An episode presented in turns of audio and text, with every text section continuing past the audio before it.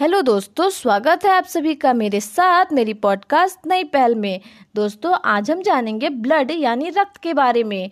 Blood एक fluid connective tissue है। Normal human body में जो ब्लड की मात्रा होनी चाहिए वो पाँच से छः लीटर या फिर पाँच हज़ार साठ एम होनी चाहिए। बड़ों में यानी एडल्ट में जो ब्लड होती है वो बोन मैरो यानी अस्थि मज्जा से उत्पन्न होती है या बनती है, जबकि बच्चों में ब्लड जो होती है वो लीवर से प्रोड्यूस होती है। ब्लड में आरबीसी और डब्ल्यूबीसी पाई जाती है और ये आपका हीमोपाइटिक टिश्यू से बनती है। ब्लड में लिक्विड और सॉलिड दोनों पार्ट पाए जाते हैं, जबकि लिक्विड पार्ट को प्लाज्मा कहते हैं, जो कि ब्लड में पचपन प्रतिशत पाई जाती है। प्लाज्मा में नब्बे प्रतिशत वाटर मिलती है और बाकी प्रोटीन पाया जाता है। ब्लड के सॉलिड पार्ट को कॉर्पेसल्स यानी कड़िकाएँ कहते हैं, जो कि रक्त में 45 परसेंट पाई जाती है। और कॉर्पेसल्स यानी सॉलिड पार्ट में आपको आरबीसी, डब्ल्यूबीसी और प्लेटलेट्स देखने को मिलते हैं।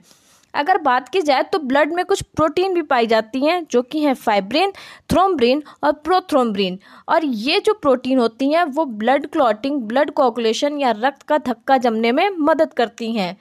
हेप्रिन भी एक प्रोटीन है, जो कि शरीर के अंदर आपके ब्लड क्लॉटिंग में, शरीर के अंदर कहीं अगर आपको चोट लग जाती है तो उस केस में हेप्रिन मदद करती है आपके ब्लड क्लॉटिंग में रक्त का धक्का जमने में। ब्लड में हीमोग्लोबिन पाया जाता है और हीमोग्लोबिन में 96 परसेंट प्रोटीन होती है और 4 परसेंट आयरन यानी लोहा पाया जाता है। अगर मनुष्य के शरीर में हीमोग्लोबिन की मात्रा की बात की जाए तो ये 12 से 16 ग्राम पर सौ हंड्रेड एम ऑफ़ ब्लड होना चाहिए। कितना?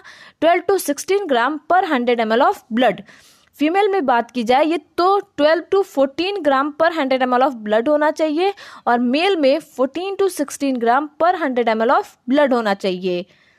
हीमोग्लोबिन को मापने के लिए या ब्लड को मापने के लिए या आरबीसी को मापने के लिए एक यंत्र आता है, जिसको हम कहते हैं हीमोसाइटोमीटर हीमोसाइटोमीटर की मदद से हम रक्त की मात्रा को माप सकते हैं। दोस्तों, ब्लड की कमी से एनेमिया नामक रोग हो जाती है।